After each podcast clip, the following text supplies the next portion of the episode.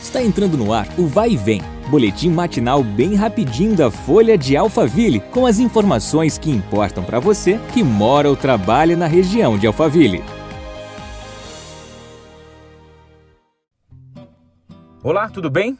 Eu sou Marcelo Fofá e a gente começa o dia com mais um episódio do nosso podcast. Seja bem-vindo aqui na Folha de Alphaville.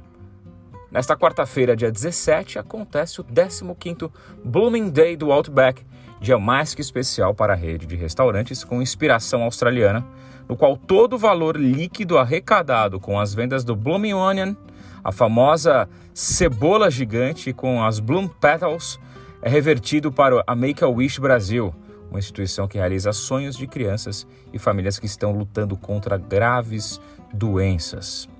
Clientes e fãs da marca que quiserem colaborar com a ação beneficente podem adquirir também um exclusivo vale presente da campanha a partir de 50 reais e ajudar a transformar mais sonhos em realidade.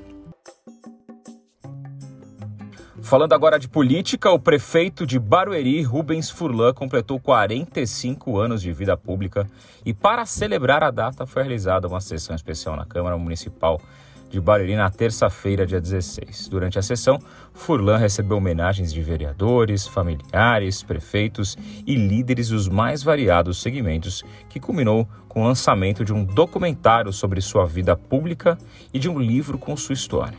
O prefeito ressaltou que durante sua vida pública não buscou ser generoso nem bom, procurou ser justo ele afirmou que os gestores que têm que se pautar pela justiça para governar a cidade e fazê-la desenvolvida para o seu povo.